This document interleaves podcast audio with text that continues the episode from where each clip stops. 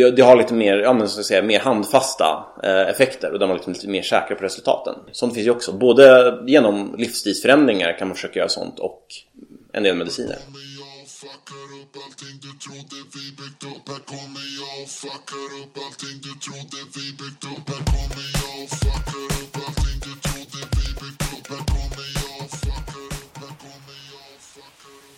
Hej och välkomna till podcasten Om och Men där vi reder ut det ni tycker är krångligt och krånglar till det ni trodde redan var utrett med mig Vincent Flink Amlenäs med mig Beatrice Erkers och idag har vi med oss en eh, härlig gäst. Oskar Matti, välkommen till podden.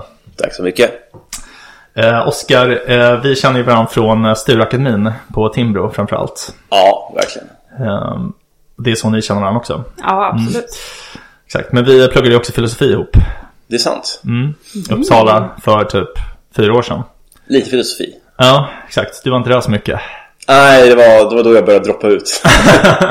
till ett försvar hade du ett jobb att sköta, till skillnad från mig. Ja. Men eh, vad, eh, vad vill du snacka om idag, Oskar? Um, jag tänkte snacka lite grann om uh, det som blivit mitt stora intresse på sistone, nämligen åldrande och om det kan vändas eller fördröjas. Ja, just det. Jag hörde er tidigare avsnitt om det och bara så här, ja, ah, shit, det här, de här personerna måste jag snacka med om. ja. också. Det, Nice! Ja. uh, nej men precis, vi har gjort ett avsnitt, avsnitt två tror jag. Det var ett av de absolut första i varje fall. Mm. Som handlade om typ livsförlängning. Vi pratade mycket om det här med cryonics. Mm. Uh, men uh, Oskar, du har ju liksom lite en annan ingång. Eller hur? Ja, lite så. Um, från början så är det ju så här, ja, men cryonics skulle ju absolut kunna vara en liksom dellösning på samma problem egentligen. Alltså det, det man vill framförallt är för mig att undvika att dö helt enkelt. Ja. Eller fördröja att dö i alla fall. Lovvärt eh, syfte ändå. Ja, jag tycker det skulle vara trevligt. Ja. Men eh, vad heter det? Cryonics är ju då ett sätt att så att säga, ja, nu, nu var frysa ner sig missvisande, men frysa ner sig så att eh, man man kan väckas upp senare ifall uh, man utvecklar sådana teknologi liksom, senare i tiden helt enkelt. Uh, det är så att säga målet, att inte bara resa framåt i tiden, liksom, mm. uppleva, uppleva senare åldrar utan också kunna, kunna få åldrande förödande teknologi då. Ja. Jag mer gått på hur kan man göra åldrande förödande teknologi ja, just det. nu så mycket mm. som möjligt. Um, men jag är ju inte negativ till Cryonics i sig annars. Det är, jag är verkligen så här, ja, testa och frysa ner mig liksom. Ja, jag fattar. Men man kan säga att typ mycket av anledningen till att Cryonics skulle vara bra är att man tänker sig att den här teknologin skulle finnas i framtiden och du är mer intresserad av hur man ska skapa själva teknologin. Där. Ja, exakt. Rimligt. Ja, Cryonics ses ju mer som en backup bara. Typ tills om vi inte hinner utveckla teknologin innan vi dör. Liksom. Så är det nice att det finns en möjlighet att återuppliva oss om tekniken skulle mm. nå den punkten. Mm. Ja. Och det är sant, det blir ju en form av så här avvägning där om så här, tror jag att vi kanske kommer realistiskt kunna utveckla sån här teknologi redan nu? Mm. Eller är det bättre på att satsa på cryonics och bara hoppas på tidens gång liksom? Mm. Mm.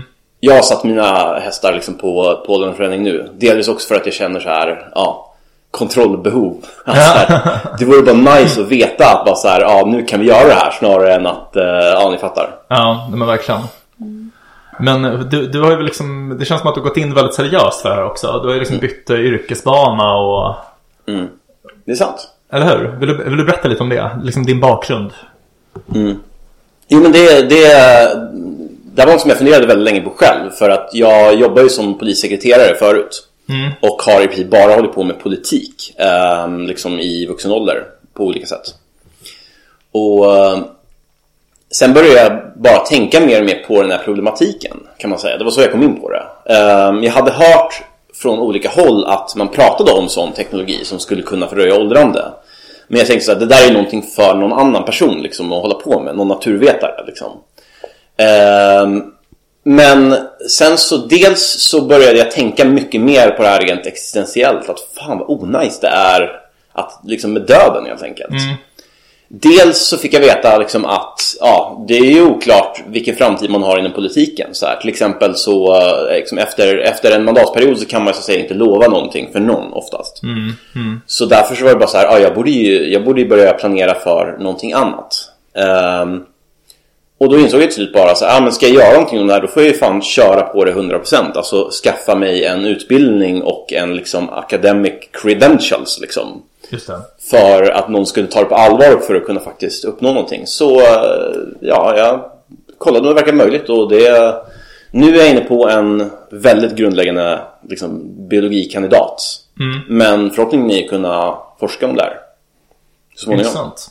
Så det, det är liksom ditt mål att forska om hur man ska förlänga livet på det mest effektiva sättet då? Yes Okej, ja. Ehm, jag känner mig verkligen inte som någon expert eh, på det här ämnet. Men det är, liksom, det är ändå så saker man lär sig om lite på läkprogrammet med liksom eh, effekter av åldrande och sådär. Eh, och du har ju skickat en artikel till oss som vi har läst inför det här avsnittet. Som handlar om, ja men delvis om det här. Hur Ja. man ska förlänga livet. Yes. Jag tyckte det var väldigt intressant. De tar upp en japansk forskare som heter Yamanaka tror jag. Mm. Som, han hittade ett sätt att liksom föryngra celler. Um, alltså man, man, eh, när, man undersöker celler så finns det liksom olika markörer för eh, hur gamla de är. Bland annat hur metylerade deras DNA är. Alltså Yes. typ hur kemiskt förändrat det har blivit. Ja, Eh, och han kunde liksom reversera den här effekten. Ehm, vet du något mer om det än det som stod där? ja. Ja, vill du dela med dig av din visdom här? Ehm, nu ska vi se hur man ska gå vidare. Ehm, precis, nej men den, den studien handlade ju om hur du kan utradera cellernas så att säga identiteter. Mm. Vi har ju DNA som är liksom en sekvens eh, med information kan man säga väldigt enkelt. För att säga liksom hur cellen ska tillverka protein, hur den ska funka. Och sen så har vi att allt det DNA är inte påslaget så att säga hela tiden. Eh, utan bara vissa grejer liksom tillverkar protein och vissa grejer gör det inte. Liksom det, det är så celler har, är olika sorters celler. Eh, det här kan ju förstås liksom, ni har hört om. Men ehm, vad det här ska göra är helt enkelt ehm, återställa det här mönstret till liksom det originala stadiet. Där det är liksom en basic stamcell som kan bli vilken cell som helst. Det är liksom vad man upptäckte med det här. Ehm, det är väl en sån sak. Och sen så, det man vill kunna, kunna göra då är ju att kunna så att säga Man vill inte göra det här i mänskliga celler för att föryngra. Därför att du vill inte ha stamceller i, i din kropp som är helt oidentifierade. Det, är- det är basically bara en blob då av liksom, celler som inte gör något meningsfullt. Och ökar risken för cancer jättemycket. Mm. Kunde, till och med läste jag om, eh, av någon anledning så, så skapar det tumörer som kan utveckla tänder. Ja, Alltså och hår. få tandförs... Ja, Ja, det är riktigt vidrigt. Utveckla tänder? Ja, teratom heter det. Vadå, vart som helst i kroppen eller i munnen? i tumörerna. Ja, var som helst i kroppen. Ja, Men det är som en tand. Ja, det, det, alltså det bildas riktiga tänder. ja. Alltså man får tänka typ att när det skapas en embryonal stamcell som är liksom de mest potenta cellerna som kan bli vad som helst. Då kan de verkligen bli vad som helst. Så att det, det är liksom allting som ingår i en människokropp kan dyka upp var som helst. Du kan liksom få magen full av öron. Alltså det är liksom, Ja. det är riktigt freak Jag alltså. vet inte, har ni spelat eh, Resident Evil någonting? Nej, har berättat om. Men det är, så här, det är påtagligt likt vissa grejer den så här, ja, kroppen blir, ja, är helt enkelt så här. Det, det, så det, det ska man inte göra. Nej. Det vissa däremot har tänkt är att om du kan delvis göra den här processen Ja. så kanske du kan liksom ta bort skador som uppstått på cellen i, när den har åldrats. Och återställa den till ett yngre stadium men ha kvar cellidentiteten. Alltså din hudcell är fortfarande en hudcell men Ja. din yngre hudcell. Det är så att säga målet med den här typen av teknologi. Just det. Ja, eh, men alltså, bara, nu kanske jag har liksom siktat in mig för mycket på det här. Men jag läste den här artikeln precis innan det kom. Och typ, det jag tycker var intressant med den var att de tar upp just det här med metyleringen på DNA som liksom en markör för eh, att cellerna har åldrats. Men typ hur, alltså, så här, hur vet vi att det är Alltså en kausal skillnad, typ så om man tar bort den här markören så blir de yngre. För att jag menar typ om, säg att så här, vi ser så här, så fort det har gått tid så rör sig klockan. Men det betyder ju inte att om vi drar tillbaks klockan så drar vi tillbaks tiden. Mm. Förstår du? Exakt. Så hur vet vi typ att den här interventionen har effekt? Det är en jättebra fråga. Det är ju precis den kritiken som vi- vissa riktar i den här artikeln. Ehm, så ehm, eh, det, det är väl typ där debatten ligger just nu skulle jag säga. Mm. Och uh, det finns ju så här, det, det, du pratar om lite grann är att man använder något som kallas en epigenetisk klocka. Mm. Det är något som heter, jag tror att det är Steve Horvath som lanserade den liksom, som kan förutsäga hur gammal någon är genom att just titta på epigenetisk profil. Mm. Um, och det här, alltså själva den klockan ska ju också vara korrelerad med andra faktorer för åldrande. Mm. Frågan är ju då så att, så att den, den, ska liksom eh, ganska trovärdigt kunna säga någonting om hur gammal en individ är. Mm. Frågan är om du vänder på klockan, vänder du då på åldern ja. eller vänder du på visarna bara? Exakt. För då, ja. Um, jag har inte ett eh, så här, supertydligt svar på det tyvärr. Det Nej. som är, jag, jag läste precis, uh, David Sinclair är en annan uh, forskare som väldigt känd inom anti-aging. Jobbar -huh. på Harvard liksom, har ett labb där. Och han har precis publicerat ett, en studie mm. som han hållit på med i typ 10 år. Som jag läste på, jag, jag upptäckte precis att den har kommit ut på vägen hit. Ja, intressant. Um, Sjukt sammanträffande. ja, det var inte alls sådär sista minuten research. Nej men uh, han... Uh, uh, han lanserar något som kallas informationsteorin om åldrande som är just det att mm. åldrande är ungefär som ja, att cellen förlorar sin identitet lite grann. Den mm. har liksom en optimal sån här metyleringsmönster mm. som den ska och sen så liksom gradvis fuckas det upp mm. baserat på att saker händer. Um, han verkar kunna visa att om du accelererar de här förändringarna, mm. bara epigenetiska förändringarna, så accelererar du också andra symptom på åldrande mm. Mm. i den här studien. Um, du, du kunde liksom hitta, det finns liksom olika markörer för åldrande som många använder som är fler mm. saker än bara det här som man då såg att de också ökade mm. om du ökar den här eh, epigenetiska förändringen. Mm, det är väldigt lovande ändå får man säga.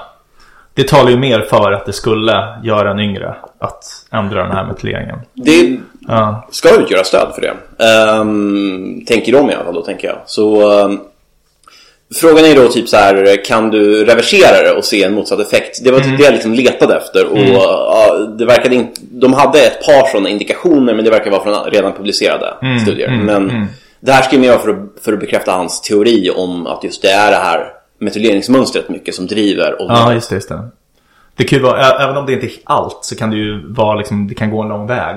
Det är ju liksom tillräckligt, tänker jag, för att eh, mm. det ska vara väldigt intressant att veta mm. mer om det. Jo men verkligen, det, jag hoppas eh, att det här blir hårt granskat. Mm. För att det är mm. sånt som driver debatten framåt tänker jag. Alltså att mm. de här kritikerna, det, det, det, var ju väldigt hårt kritiserat, all, all sån teknologi i artikeln som vi läste. Ja. Um, så jag tänker där att ja, om det där får uppmärksamhet så, så kan det föra saker framåt. Mm. Men jag är rätt nyfiken på vad, vad, ni har tänkt kring hela de här, så här sannolikheterna. För vad, vad alltså du, du har ju verkligen så två opposing camps. Så här. Mm. De säger att ah, det här är, vi vet typ ingenting och de säger att vi är liksom nästan där ungefär. Ja, vad tycker du Bea? Alltså jag känner inte att jag har kunskapen att bedöma liksom vetenskapen. Så jag, eh, jag känner mig väldigt, alltså, och då, då känner jag att då är det lika bra att jag är 50-50 typ för att jag, mm. um, ja, jag kan inte bedöma det. Uh, jag har ju en så, alltså den gruppen jag rör mig i är ju, jag kände igen många av namnen från i artikeln liksom att det är folk som um, jag har varit i kontakt med via Foresight. Och det är ju både, både folk som Joey Betts Lacroix som som var, pratade väl om att han verkligen trodde på de här, uh, på det som möjlighet. Och sen så typ um, Martin um, Borch Jensen som säger att han tycker att det är typ alkemi eller att det är liksom eh, lite nonsens typ. Eller att ni har inte de bevisen ni säger att ni har. Typ. Det, så jag tror ju absolut på att vi har möjlighet att förlänga health eller vad man brukar prata om. Liksom, att så här, vi har möjligheten att eh, ehm, eftersom det finns ändå så, så pass mycket historiska belägg för det tycker jag bara så att vi har förlängt att folk lever generellt sett längre. Man, vi har mycket högre genomsnittlig ålder. Ehm, och vi är generellt sett mer hälsosamma. Eh, alltså längre upp i åldrarna. Så det tänker jag ändå borde, borde, den utvecklingen borde gå att fortsätta driva på. Men jag vet, alltså jag har ingen uppskattning riktigt om hur långt det går att driva på. Mm. Um, och jag känner mig ju ganska tveksam till att vi helt skulle kunna stoppa döden. Men det är ju, det här, alltså, eh, vi, nämnde en, eh, vi nämnde Aubrey de Grey här innan vi började spela in. Eh, som Vincent benämnde honom som den alkade galna gubben. Ja. Eh, så eh, vi, vi har nog nämnt honom innan för han är, han är lite cancelled eh, och Mm. lite, lite alkad. eh, Ja. så, och lite galen. Så det var ganska fair. Ja, men är, inte, alltså, så här, är han inte lite offensiv? Eller? Jo men precis men, eh, eller ju, han, men han är ju lite out there liksom. Mm. Men hans eh, liksom, teori kring varför vi skulle kunna nå vad de kallar för typ escape longevity velocity, typ att vi ehm, är, är att ehm, han menar att vi hela tiden kan hitta nya sätt att så här, bota sjukdomar på eller bota liksom så att vi, det kommer komma problem hela tiden men om vi fortsätter pusha gränserna och utveckla ny teknik hela tiden så kan vi liksom hitta nya lösningar hela tiden och bara fortsätta leva och leva och leva. Mm, mm. Ehm, och till viss del så tror jag väl på det. Ehm, men jag tror inte på det lika gränslöst som han typ. Mm. Mm, ja. Men tror han att vi kommer kunna liksom förlänga det hur långt som helst? Mm. Han Okej. pratar om att typ leva i 2000 år och sånt. Alltså så. Ja ah, okej men för det, ja, det är ju väldigt, det är ju sjukt långt men, men det är ju ändå två, alltså det är ju ändå inte ett evigt liv. För jag tänker att det är jävligt sjukt att tro att man kan leva liksom verkligen många miljoner år typ. Eller så. Ja.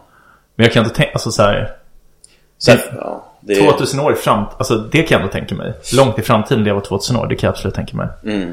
Ja, att det är trevligt eller att du tror att vi skulle kunna göra Nej men jag, det? jag tror att det är möjligt. Ja, Alltså, okej. det, det tror jag Ah. definitivt. Alltså någon gång i framtiden. Om man tänker liksom 100 000 års horisont. Men liksom. även, tänker du som, tänker du som mind uploads eller tänker du som... eh, Eh, alltså jag vet inte riktigt. Ja.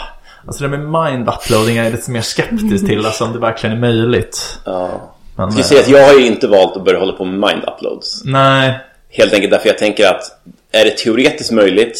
Kanske. Men Mm. det känns mer som att där har vi liksom inte alltså, någonting än. Det alls. känns mycket mer out there. Och det känns också som att det krävs att man vet mycket mer för att klara av det. Man måste veta typ så här, vad är det som gör oss medvetna? Alltså det, så här, det krävs att man liksom löser mycket svårare frågor än typ så här, hur får vi cellerna att sluta åldras? Men det är typ så här, ja men vi vet inte allt men man är ändå någon slags Ja, liksom, folk är ändå eniga om grunderna typ. Det är man ju inte inom medvetande filosofi liksom. Nej men verkligen, alltså i- Det är det som är lite grejen, också. vi är inte ens eniga om grunderna i åldrande Eller Inte? så här, Det är typ det vi diskuterar nu, varför åldras vi egentligen? Alltså vi kan, de har inte, det finns liksom inget konsensussvar än riktigt på så här, exakt det här är de drivande orsakerna Nej. För då hade alla hållit på med just, med just det liksom och, Nej men jag tänker att det ändå är en detaljnivå. Alltså så här, typ, man är ändå medveten om typ så här, vad är det som innebär typ att en cell har dött. Typ, Ja. Vad är en cell? Men typ i medvetandet så är det så här typ hälften tror att medvetandet är typ en fysisk, ett fysiskt föremål, hälften tror inte det. Det känns mycket mer som så grundläggande meningsskiljaktigheter. Ja, alltså jag är 100% Ja. med på din poäng. Jag försöker förstärka den. Alltså, med, även med åldrande så är det väldigt svårt att säga liksom, exakt vad det är. Mer, även om vi kan säga mer om det. Ja. När det kommer till sen så här, vad är ett medvetande och hur kan du liksom överföra det från ett Ja. kodbaserat till ett digitalt eller något annat. Liksom, Mm. det, det är bara så här, nej, vi... Det känns svårare tycker jag. Det finns jättemånga frågor här vi inte har någon aning om. Ja, men eh, fan. Eh, vad är egentligen den optimala livslängden i frågan? Alltså, jag, jag vill leva mycket längre än genomsnittlig livslängd nu. Jag tycker 2000 år kändes trevligt. Ja, jag håller med. Det är bra. Spontant. Ja. Men man tänker typ att om alla levde så länge då skulle det ju inte vara som att leva 2000 år nu. För det skulle ju inte finnas, typ så här, historien skulle ju se helt annorlunda ut. Jag tänker liksom förändringen skulle gå extremt mycket långsammare förmodligen. Tror du det? Men, ja men det tror jag ändå. Ja. Eller? Jo men det är ju sant att så här mycket utveckling sker när en generation dör. Ja. Ja. Skulle jag få 2000 år så är det typ, då är det ju effektivt alver. Liksom. Ja, exakt. Tolkien, fantasten, Oscar Matte är borta. De är väl typ odödliga alver? Eller? Ja, de åldras inte och blir inte sjuka. Ah, De väljer ju när de vill segla in i nästa rike typ. just det.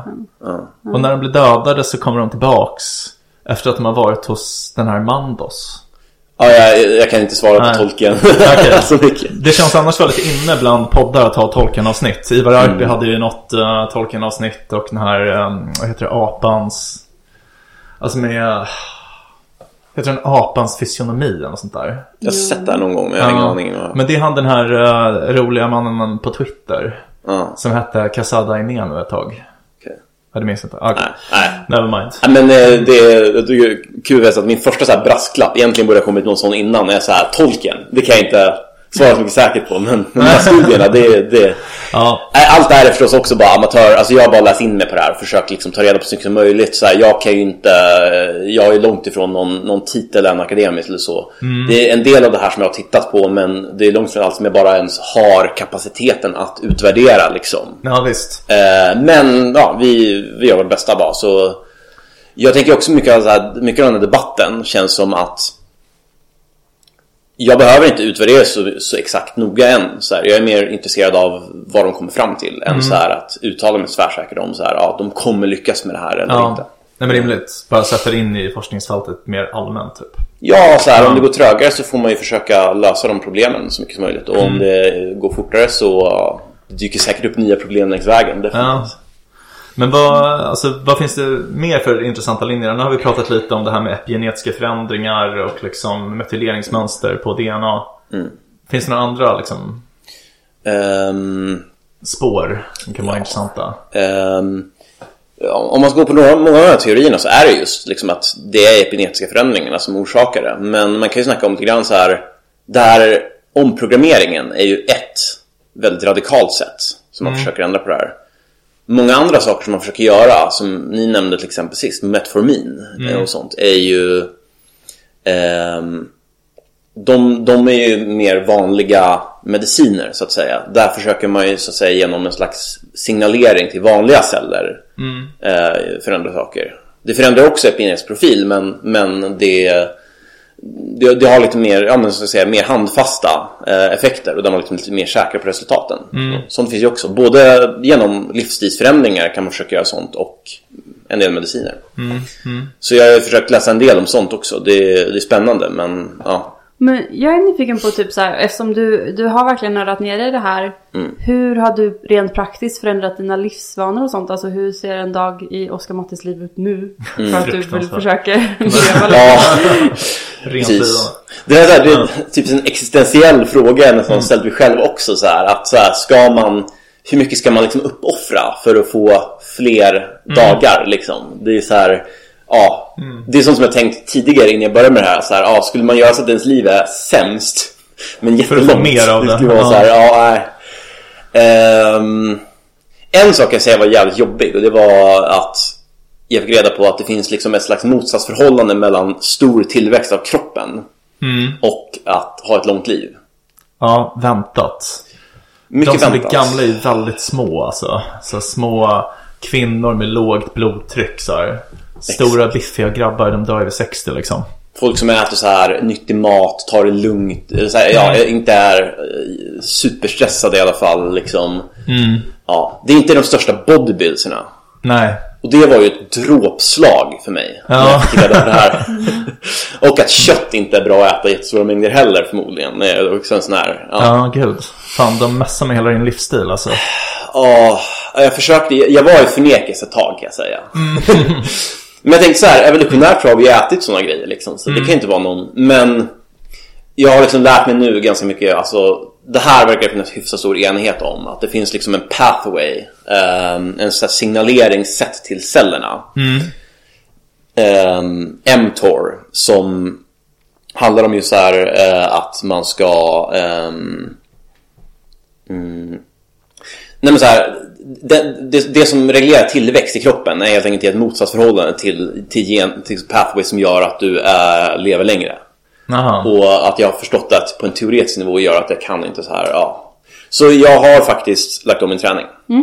Och min kost. Och gått ner typ 15 kilo kanske sen början. Starkt jobbat ändå. Det är ändå en rejäl, ett rejält skifte, tänker jag. Mm. Det har varit över typ ett års liksom, tid. Men äh, ja. Men då måste ju det- typ all styrketräning vara dåligt då. Liksom. Nej. Inte? Nej. Men det, det leder ju till tillväxt. Ehm, ja, det som är problemet är... Nu ska vi se, jag ska inte gå in... Jag, jag kan, kan inte detaljerna allt för noga. Men styrketräning och konditionsträning är i regel ganska bra grejer. Ehm, Speciellt konditionsträning, men även styrketräning, det är en slags hälsosam stress för kroppen. Det som inte är bra är att äta jättemycket för att växa så mycket som möjligt. Nej, ungefär. nej. Det är Ja. den biten som är... Så man ska mest typ styrketräna och typ öka enervering av muskler snarare än volym då. Typ. Ehm, ja, men så här, ja. Så som fri, friidrottare blir ju starkare också men de blir ju inte liksom biffiga. Ungefär, det, det är en ganska bra sätt att tänka på det tror jag. Ja. Eh, en kompis med mig eh, liksom pratade om det ungefär som att vi var jägare-samlare. Liksom. Vi var inte så här eh, kampdjur som bara skulle vara så stora och liksom slagfärdiga som möjligt. Utan man liksom, vi hade ju ofta så här energiunderskott. Liksom. Mm. Ehm, så att det är mer, ja. Um, vad det handlar om egentligen är en slags eh, pathway då, liksom, en, en slags signalväg till cellerna som ja, inte är bra om du äter supermycket, kroppen känner liksom att jag har all energi så här. jag kan bara sitta här och ta det lugnt, utan snarare signaler som säger jag, jag är under rätt tuffa omständigheter, jag behöver överleva längre. Ja, Ja. Så. Jag, menar, alltså, jag, jag tänker att det här är ju liksom Man borde ju förutsäga det här Redan utan att ta del av de här resultaten borde man ju förutsäga att det blir så här Om man tror att de här metyleringsmönstren gör att man åldras För att när du växer så leder ju det till celldelning Mm. så, och, och det är ju liksom det som leder till metyleringen Alltså typ Ah. så här, när ce- celler delas så blir de ju mindre potenta Mm. Alltså de, blir, liksom, de rör sig längre bort från embryonala stamceller Och liksom det leder ju till större metylering av DNA Ja, det, det blir ju för sig det är sant. Det, jag, jag är inte jättesäker på det där men det borde ju vara så här också att telomererna förkortas. En Telomererna förkortas också, Ehm, precis. Eh, Vad heter det? Ja, men i alla fall. ehm, Nu droppar vi massa ord som folk kanske inte vet vad det är. Alltså, tel- telomerer är liksom ändar på eh, DNA-sekvenserna som inte innehåller genetisk information men som för varje celldelning förkortas. Och när, eh, när telomererna liksom är helt försvunna då börjar, alltså vid celldelningen så äter man in i generna. Och då går cellerna i apoptos kallas det. Alltså de typ begår självmord. ja.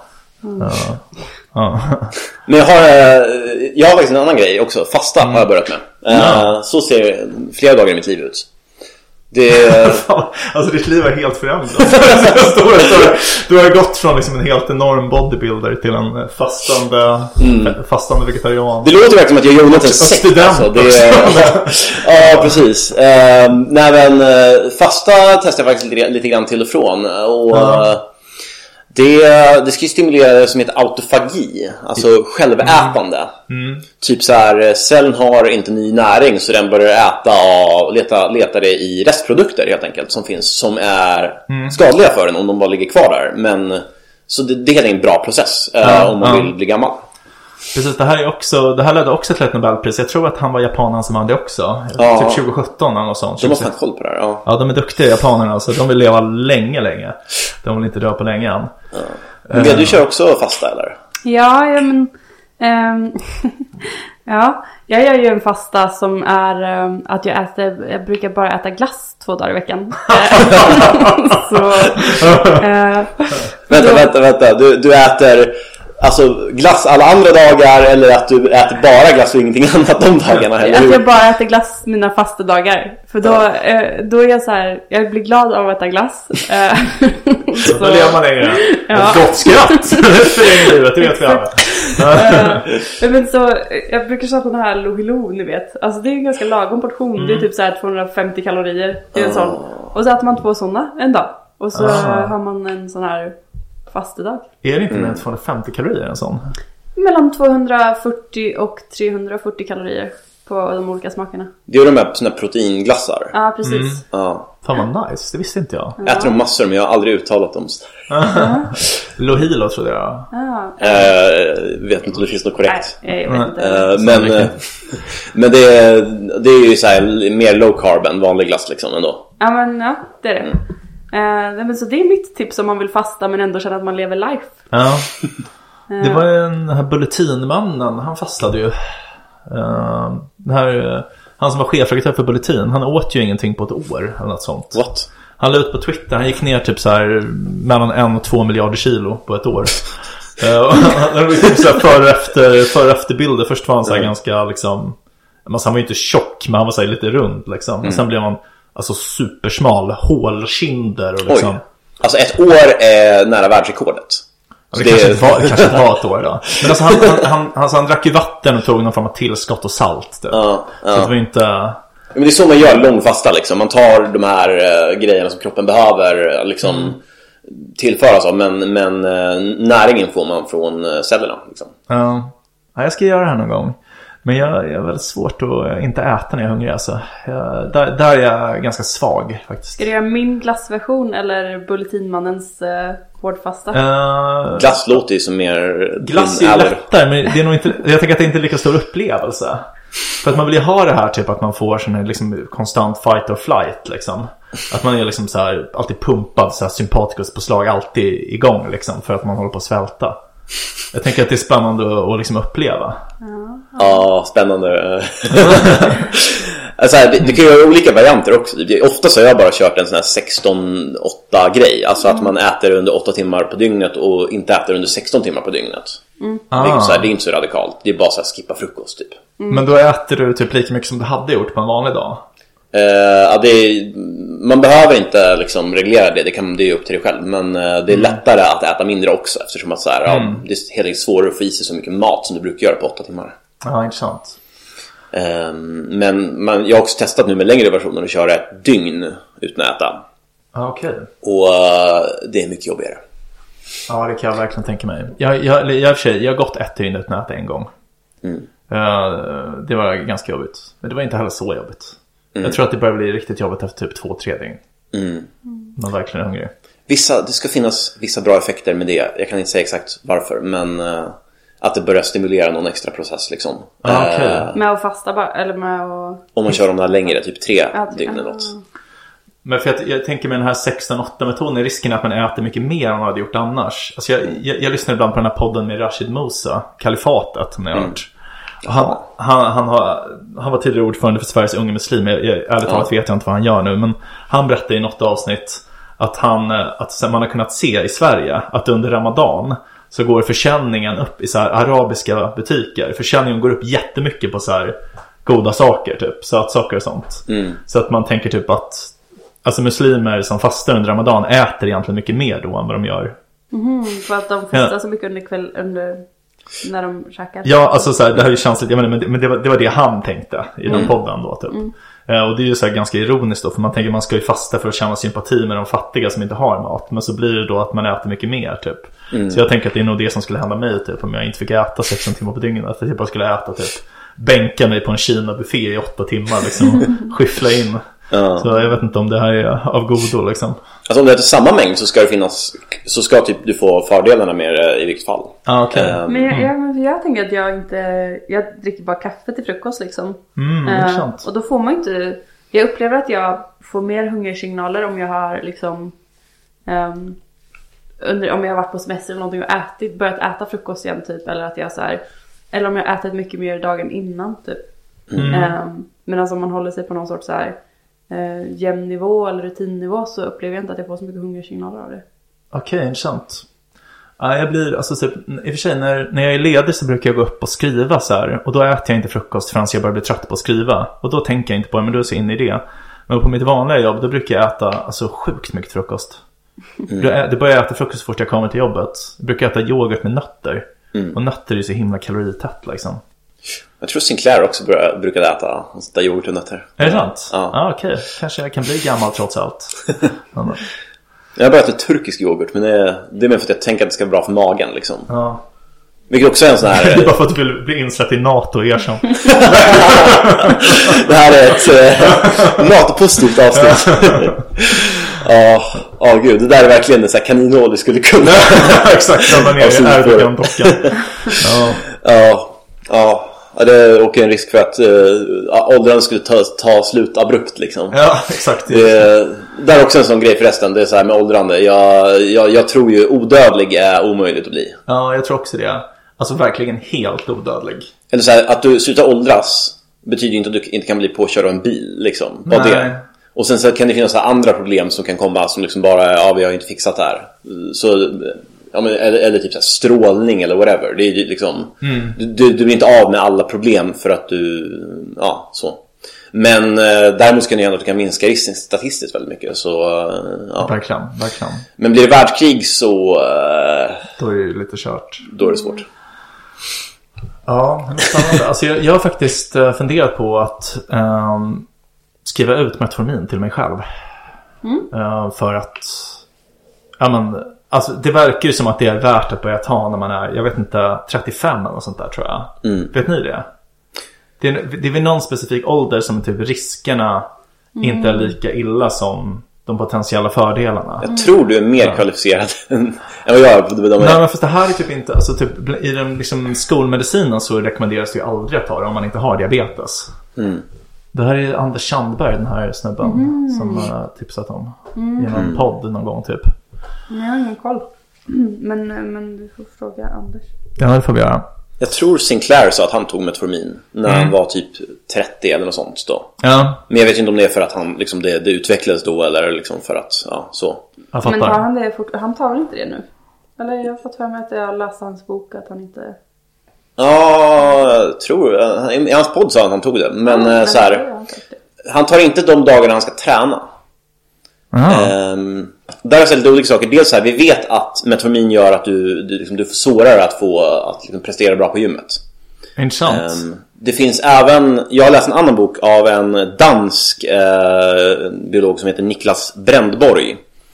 Ehm, som hävdar att det, en del studier liksom visar på att det finns ett motsatsförhållande till och med. Alltså att den bra effekten från träning motverkas. Även longevity av, eh, vad heter det, Metformin? Metformin. Aha. Oklart. Eh, I så fall så är det ju liksom riktigt. Ehm, men ja, jag har funderat på Metformin också. Alltså det ska väl påverka de här ehm, YMPK ehm, faktorerna som är en annan sak. Um, jag ska se. Jag vet, inte, alltså, jag, jag vet inte riktigt hur det funkar. Jag vet bara att det, det sänker blodsockernivåerna. Det- Jag, jag, jag vet inte riktigt hur. Mm. Ja, men det, det gör det. Ehm, det är liksom bekräftat. Och generellt lågt blodsocker är bra för att bli gammal. Kan man ju Ehm, tänka sig. Pre- Precis. Eh, och till exempel när du tränar så behöver du ju blodsocker för att det kommer ut till musklerna och blir energi. Liksom. Så där kan man ju se varför det kan finnas motsatsförhållande. Ehm, men de ska i alla fall aktivera en liksom, viss sån här signalväg som är bra för att fördröja åldrande och även nedreglera mTOR som är en annan som... Det är kött-pathwayn. Ja, precis. Ah. Det är den som är relaterad till den. Vad heter det? Kött pathway? Ja, men det var det Oskar snackade om att eh, den aktiveras när man äter kött tydligen. Exakt. Eh, Eh, det här påverkas även av en annan sak som, man, som heter rapamycin. Det kanske har hört om. Eh, döpt efter påskön, Rapa Nui på liksom Aha. inhemska språket. Eh, man upptäckte typ så här att det fanns liksom, folk hade inte fått så svampinfektioner. Och då upptäckte man för att det var bakterier som använde sig av rapamycin för att liksom stoppa svamparnas tillväxt helt enkelt. Okej, I en slags kemisk krigföring mellan mikroorganismer.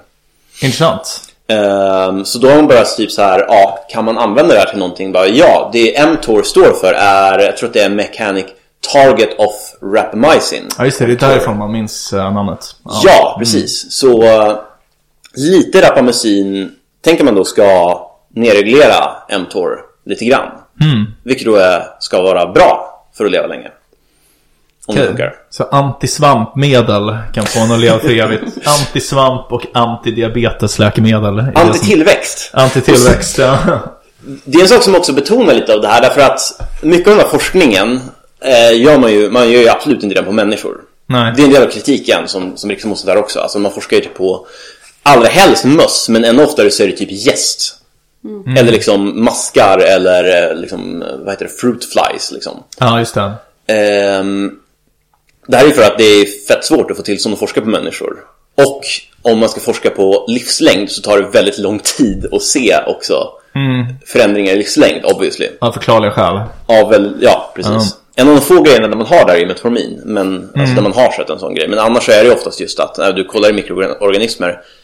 Men mycket är samtidigt gemensamt. Typ så här ehm, att du här kan du se att det påverkar svampars tillväxt. Det påverkar även människors tillväxt. Ja, man kan ju anta det liksom. Jag tänker att man inte riktigt kommer tro på det förrän man ser liksom Gold standard interventionsstudier liksom. Randomiserade grupper. Dubbelblindat. Ja, alltså ja, att, att mTOR påverkar tillväxten i båda tror jag är ganska För att den effekten ser man liksom hos andra organismer också.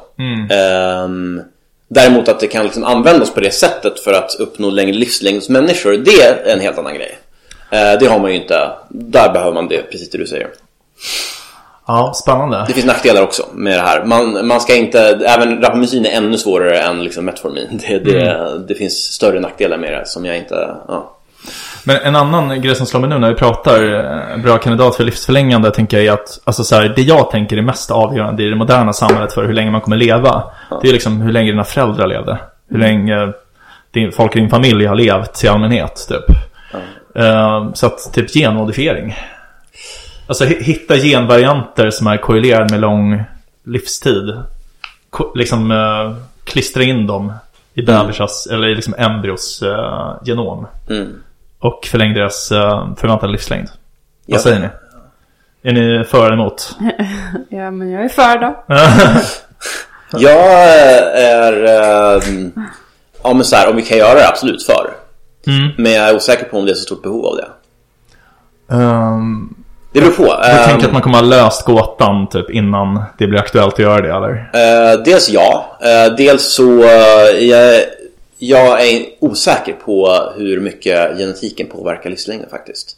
Okej, intressant. En del verkar göra det, men både Brändborg och uh, David Sinclair verkar mena att den liksom, stora majoriteten av det är eh, inte direkt genetiskt. Ah, Okej. Typ så här 80% enligt Sinclair tror jag. Ehm, Vilket är så här, eh, ja.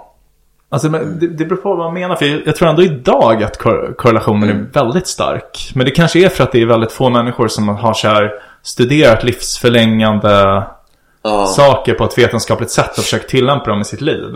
Det kan ju också vara en slags indirekt samband. Alltså, ja, säg till exempel att du har, nu, det här kan bli ännu mer kontroversiellt, men säg att du har högre IQ.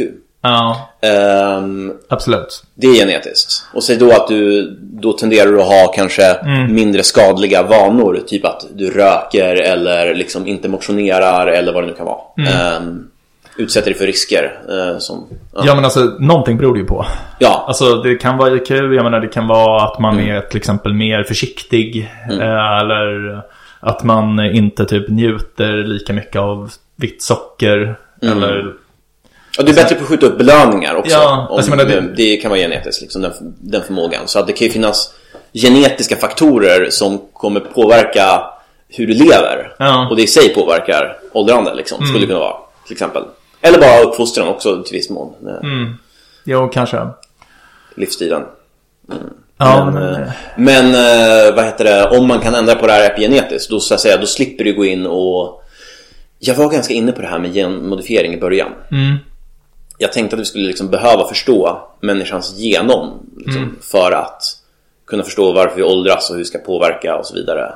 mm, Men dels verkar det oerhört svårt eh, och dels så har jag förstått mer nu vad epigenetik liksom faktiskt är. mm, Det här vi pratade om att det, det är vilka, hur liksom dina eh, hur ditt DNA, vilket, vilket av ditt DNA som faktiskt används. Så att det, vi- liksom hur du effektivt funkar, dina celler, är mycket mer, det är, det är absolut inte bara ditt DNA, utan det är också vilket DNA som är aktivt. absolut. Eh, men eh, om du kan göra en genmodifierad bebis, ja, det, kör. Det tror jag. Alltså, så här, det, det är mycket som tyder på att man redan har gjort det.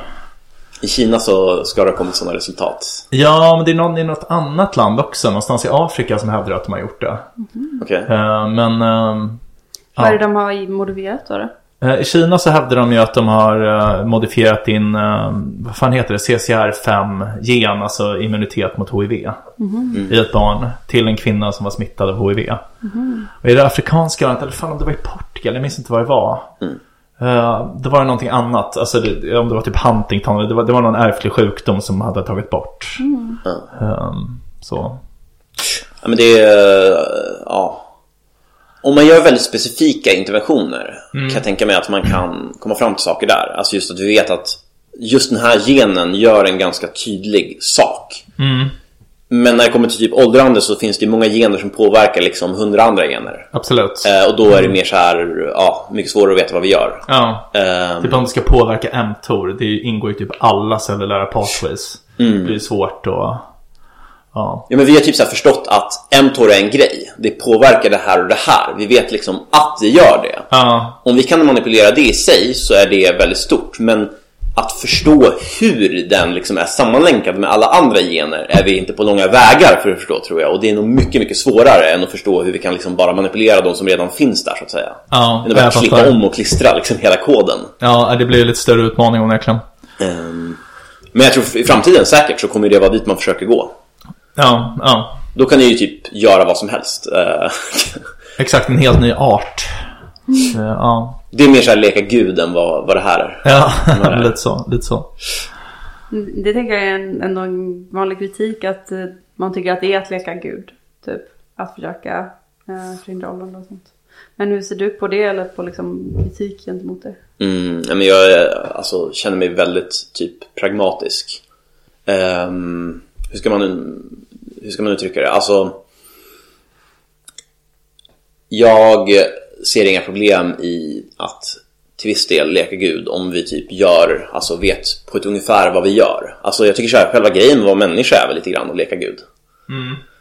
Eh, vi har hela tiden manipulerat liksom, naturen och allt möjligt för att så här, ja, få eh, liksom, uppnå våra mål. Eh, det som är med det här är väl att vi börjar gå in och mixtra med dels vår egen liksom, kod. eh, vad vi själva är för någonting. Och, ja, skulle, du, skulle du genmodifiera oss annorlunda då, då skriver du ju om vad vi själva är för någonting. Det är ju väldigt intressant. Ehm, jag förstår varför folk känner att det är som att leka Gud och varför man vill ha väldigt stor försiktighet kring vad man gör där. Men jag ser inget principiellt liksom, alltså, mot det så. Om det då, ja förstås, du gör det här på vuxna personer som samtycker och så vidare. Barn blir ju då en lite svår fråga där. Om du är liksom bebis kan du sagt klistra om deras DNA så att det passar, ja. Ja, eller jag tänker så här, det, det man skulle göra är väl liksom att modifiera genomet på embryon. Ja, Och de kan ju inte lämna samtycke liksom. nej. Uh, vad jag vet. Jag känner inga embryon personligen. Men, um, Jag snackade med min, eh, vad heter det, radikalkristna person i, men, som hävdar att embryon, nej, ja, Nej men Exakt. ja, det, det där är ju så här en, e- det där blir förstås en etisk fråga som jag inte har tänkt jättemycket på. Men Mm. om du däremot typ så här bara kan ta bort någon så här genetisk sjukdom som bara så här gör att bebisen dör liksom så här nästan säkert en månad efter den föds. Mm. Ja, det, det, där är de flesta för kan jag tänka mig att man skulle få göra det. ja, precis. Ingen skulle vara arg. O- Om de fick reda på att någon hade gjort det på en själv. Typ. Ah, Räddat det, hans liv. Så.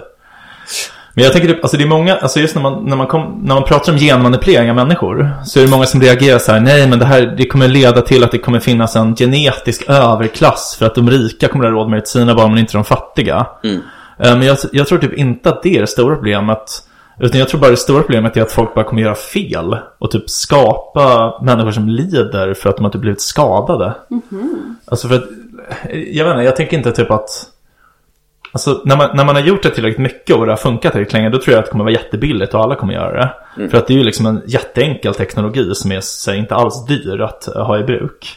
Och eh, alltså, så problemen kommer liksom vara i början Och då tror jag att det kommer vara problem för att folk gör fel för att man inte har gjort det innan typ Ja, alltså... ehm, det är fan svårt att säga. Ehm, det stora problemet där är just förstå den gen- genetiska koden. Men när du väl har program för det så antar jag att de skulle kunna bli billiga. Liksom. Ja. Ehm, Man får ta hjälp av AI kanske ja, men jag tror eh, det, det kan nog få eh, jättestora konsekvenser. Men där känner jag också att det är mycket annat som kan få också. AI Absolut liksom, till exempel. Ja. Nu så börjar vi med den här jäkla chatt.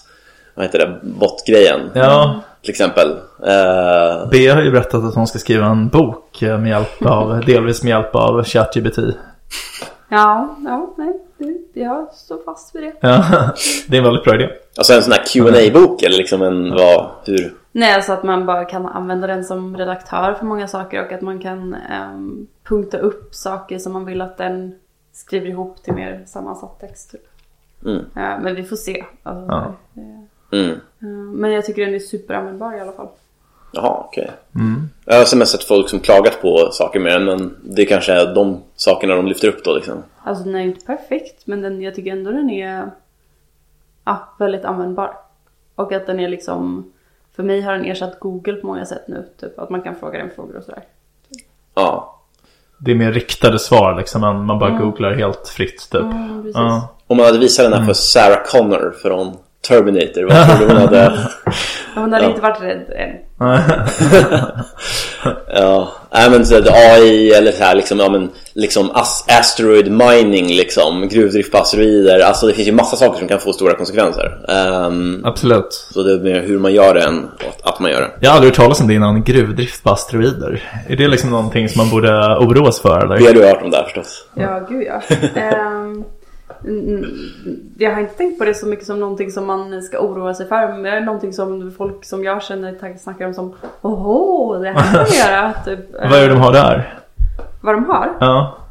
Eh, nej, alltså jag vet inte vad de har. Utan det är mer att man så här kan eh, liksom utvinna många um, dyrbara metaller och grejer. Alltså så här, Ja, jag att fattar. man kan, man kan tjäna pengar på det. Mm. Ja. Och sen så är det också bra, alltså teknikutvecklingen är ju bra i den mån att det kan också hjälpa oss att kanske så här, typ de har ju lyckats landa någon um, sån grej på, på en asteroid och sådär. Att det är bra i den risk att jorden är liksom utsatt för asteroider, att vi lär oss eh, Mm. styra om dem eller att liksom, Ja, just det. Så. Spränga dem. Eh, så vi har nytta av en, att sån teknik utvecklas eh, oavsett om vi tjänar pengar på att Verkligen. mina asteroiderna eller inte. Mm. Jag hörde ju så att det kan finnas mycket större tillgångar av liksom väldigt sällsynta mineraler. Kanske sådana mineraler som behövs för att typ tillverka telefoner eller datorer eller något sånt där eller whatever. Ja, ja, ja. Finns det någon skulle det kunna liksom ge- en gigantisk påverkan på ekonomin i teorin då. Mm. Men då måste vi förstås ha att vi kan, vi kan bryta massa mineraler och, och föra dem till jorden liksom. Så det är också en sån här grej som är kanske Just det. någon gång. Ehm, Det känns som det kan vara intresse för Xi Jinping för att bryta Taiwans eh, halvledarmonopol. Ja, det tror jag. men exakt en sån grej. Det, det, Du får ehm, ringa och tipsa honom. Gamle Xi. ja, Kanske man får en bonus. Exakt, det är sådana här eh, sociala poäng på deras app. Ja. Ja. Men jag såg någon sån här grej också om, eh, vad heter det, just eh, det, här, det här att styra om asteroider som du sa. Det är sån här existentiell risk. Det var någon som pratade om att man hade testat det här tror jag. Alltså att försöka påverka en asteroids bana liksom. Och direkt så var ju folk bara så här, ja ah, den kommer krascha in i... Alltså Aha. de kommer att ha fuckat upp det liksom. Så att nu, nu, så, nu får vi en asteroid liksom på oss ungefär. Det, Vadå så fort, alltså så om man ändrar det lite så kommer den till jorden just? Eller nej men folk tänkte ju liksom att du vet Murphys lag, allting... Jaha, ja, ja, okej. att- ja. Man är så pessimistisk liksom. Man åker ut och testar Ja. någonting och sen så gör man istället så att det orsakar katastrofen som vi försökte undvika. Liksom. Ja, just det. ja. Du puttar lite på den och sen så, ja. Typiskt människor. Jävla idioter alltså. Asteroider känns ändå som ganska, det är ju bara, de rör sig väl liksom efter ganska lätta rörelselagar tänker jag dock. Alltså så här, det är väl bara Einstein liksom, fysik. Säkert. Ja, det är bara Einstein, inte så imponerande. Citat Oscar Matti. jag, jag hade en reflektion häromdagen över Einstein som jag tyckte var kul. Vilket är så här, han är ändå känd för att vara så här, världens smartaste människa. Alltså om man skulle få frågan, vem var världens smartaste människa? Skulle man säga Einstein. Men han heter ju en sten. Han är inte en människa, han är bara en sten liksom. Alla, vi borde ha anat det. Han har skrivit någon bekännelse i en dagbok som så här, publiceras om tio år. Liksom. Kommer fram att det han var en sten hela tiden. För man, det känns Ja. som att man skulle kunna säga dum som en sten eller något sådär. Ja. Undrar om man säger så på tyska också. Dum som Einstein. Dum som Einstein. Ja. Jag till och med googlat det och Stein är verkligen sten. Och Ein är Ein, en. Beatrice Ensten. Ja. Ja. ja. ja, fast sig. Man heter ju konstiga saker i Sverige också typ. Ja men det är just att världens smartaste människa heter en sten. Heter Björn. ja. Nej, men, Nej, ja, va. okej. Jag tänkte var egentligen Ja. så här, de, de rör sig efter ganska enkla rörelselagar. Det är Ja. bara typ så här, ja men vad är ens acceleration och hastighet och massa och andras liksom. Det är sånt som vi har haft koll på ganska länge egentligen. Absolut, de är ju inte medvetna, de kommer inte göra något oförutsett liksom. Helt plötsligt bara vända om typ och köra en luring eller något sånt, fintan. Jag tycker det är den roligaste grejen med filmen Armageddon när de just försöker att spränga en asteroid som ska slå i jorden liksom. Att de bara säger, det börjar flyga massa saker på dem när de nästan är klara liksom. Och det blir Ja. liksom som en storm där. De bara, it, It doesn't want us here liksom. det var de. Men det är kul med så apokalypser i filmer. Jag såg den här The Day After Tomorrow. Alltså när det blir så kallt vid tiden. ja. Och då finns det ju en scen där de blir jagade av köld. Ja, just det. Kylan jagar dem och de springer iväg så här. Man bara, nej, det här är inte termodynamiskt korrekt. Alltså, det, är för, det är inte så här det går till liksom. Ja. För jag måste kolla, det finns ju så här Neil deGrasse Tyson har kommenterat en massa fysik i olika filmer. Jag måste se om han har Ah. sagt något om den. ja, rolig. Han är rolig. Men han är väldigt full of himself alltså. Ja, jo, ja. Han är på Twitter och alltid så här. Han har någon grej varje nyår. Som är att han skriver typ så här. Oh, happy new year, a day that has no cosmic significance whatsoever. doesn't signify any physical event. Typ. Man bara, men det så är det ju med högtider. Det är ju Det- bara konventioner liksom. Ja. Vi, vi borde förtydliga för folk som inte vet vem Neil deGrasse Tyson är att han är en amerikansk eh, rymdfysiker typ som är lite känd för han, han det är ju asbra det programmet Kosmos som, eh, som han gjorde. Jag har inte sett. Är det typ populärvetenskap också? Ja precis, det är liksom så här. eh, Det var faktiskt Seth MacFarlane, ni vet han som gjorde Aha. Family Guy. Ja, gud jag älskar honom. Eh, Ja. Han har producerat Kosmos. För det var ju Aha. så här, Carl Sagan som var en fysiker på 80-talet gjorde en version av Kosmos, eller till och med 70-talet kanske gjorde den här Kosmos som verkligen så här typ, ja men går igenom eh, jordens historia typ, eller universums historia typ. Ehm, och, eh, och så gjorde de med Neil deGrasse Tyson, en, som Seth MacFarlane producerade, eh, en ny version av Kosmos för några år sedan som är jättebra. Fan vad nice. Är, det, finns, är det typ Netflix eller? Ja, jag tror den finns på Netflix. Okej. Den har funnits där i alla fall. Fett. Ja, det måste jag se. Jag älskar McFarlane. Mm. Ja, jag också. Stort Family Guy-fan. Samma här. Som typ alla personer med Y-kromosomer i hela världen. Ja. Men eh, Carl Sagan är ju en känd uh, weedrakare. Jaså? Eh, han, eh, alltså han var en stor konsument av Sensimilia. Mm. Och, men, men alltså han, det är ju då som nu ganska liksom tabubelagt. Så att han, eh, han berättar inte om det här under sin livstid. Men eh, han har liksom, eh, liksom säkerställt att det skulle offentliggöras efter att han dog. Eh, ganska intressant. Ja. Det visste jag inte. Eh, jag läste nyligen en bok som heter Vi ger oss aldrig som handlar om Sveriges narkotikapolitik. Där berättar de om det här. Mm. Eh, kan rekommendera. Eh, lite off topic men väldigt bra bok. Ja. ja. Ehm, Ska vi börja runda av lite kanske? Eh, ja, har du några sista ord här Oskar, vår uh, hedrade gäst? jo men, ehm, jag har kanske så här ett par grejer som jag har tänkt på. Eh, som jag kan försöka sammanfatta lite grann. Gärna. Vi har ju så kollat på lite kritik mot um, åldrande teorier och eh, liksom några som är väldigt entusiastiska. Ehm, en sån här sak som jag tycker är intressant är uh, åldrande klockor. Det har vi pratat om lite grann det här. Visar de kan, alltså en förändring i den här åldrande profilen hos celler. Visar den att, verkligen på en föryngring. Jag tror dels att det är väldigt rimligt att använda sig av sådana. Just för det här för att det tar tid innan typ råttor eller människor dör. Om du kan liksom se förändringar direkt på liksom åldrandetakten med liksom olika indirekta mått så kan det snabba upp processen jättemycket. För det kan ta typ så 10 år att bli klar med en liksom studie där du bara studerar möss livslängd. Ehm, mycket av det som jag tror håller tillbaka det här fältet är just att forskningen tar jättemycket tid. Det tar tid att få några resultat. Eh, det är svårt att isolera liksom, för alla faktorer med en studie. Så att om du då kan jobba snabbare helt enkelt och förstå det här på ett teoretiskt plan tror jag är bland det, bland det viktigaste. Ehm, Så om man enas om en markör så kan man förkorta studietiderna. Ja, ungefär. Eller att du, du, du kan använda markörer. Och uh, därför kan man, då kan man göra mycket mer studier. Och det, det är en bra grej. Sen förstår jag att det räcker inte som bevis för allting. Men Det är en bra början. ja, och att så här, förstå det mer på en teoretisk nivå tror jag också kommer vara nyckeln för att gå framåt. Alltså det här att, de, att Sinclair lanserar en teori om vad åldrande är och försöker testa det tror jag är väldigt bra för liksom, den forskningen oavsett vad de når fram till, att vi kan förändra det eller inte. Därför att om vi kan börja liksom just göra förutsägelser och säga mer om vad det här är, då är det ju mycket större chans att vi kan eh, liksom göra interventioner som vi stå, förstår ja, varför de funkar eller inte och kunna säga någonting mer säkert om det. Just det. Ehm, så det, det är väl det som jag är mest positiv till. Jag har eh, ja, också hört att typ, det är mycket svårt att få ehm, folk att ställa upp på experiment på människostudier på grund av vissa regleringar. Det här har jag inte superkoll på, men det är bara en så här random... Vadå, eh, vadå för regleringar? Typ så här, i USA i alla fall, jag vet inte om det är så i Sverige, så ska det vara att du kan inte få tillstånd att testa saker på människor om de är, även om de räknas som säkra. För det är bara som mediciner, utan också att de måste vara säkra och effektiva. Ja, ah, intressant. Och jag har hört att det är delvis därför man har forskat så mycket på till exempel så här Metformin mm. eh, eller andra sådana mediciner. För de är redan mediciner, de är redan liksom mm. testade.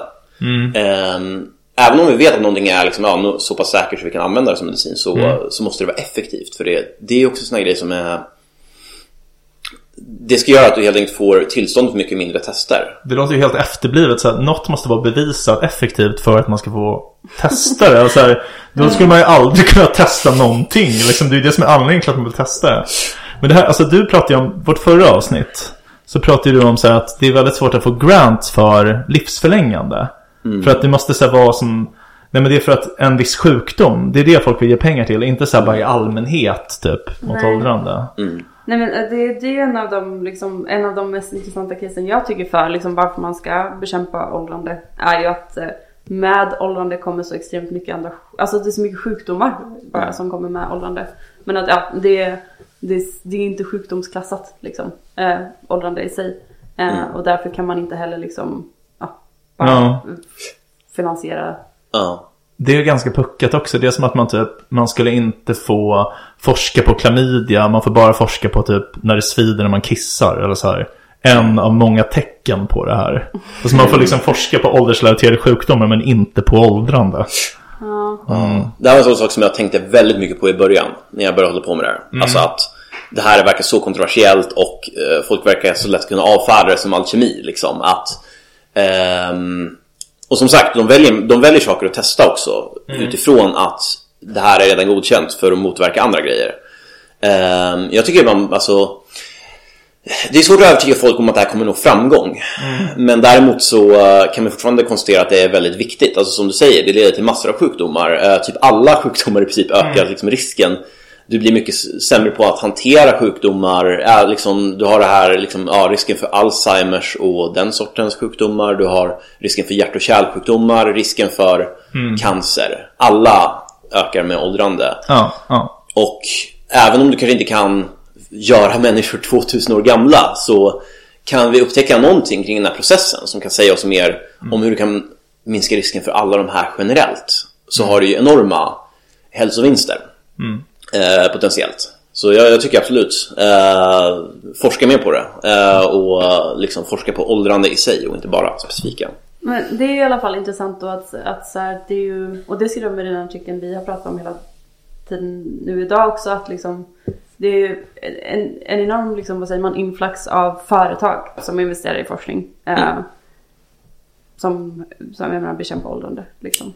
Sinclairs team hävdar att de har eh, botat blindhet hos möss, har jag för mig.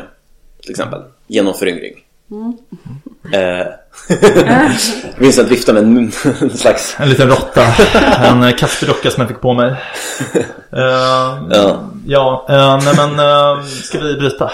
Ja. ja, men tack så jättemycket för att ni... Råttan ja. satte punkt.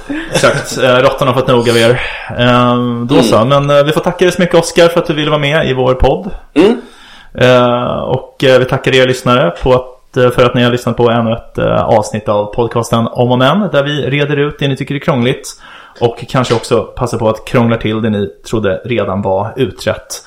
Nästa vecka kommer vi prata om någonting Helt sjukt.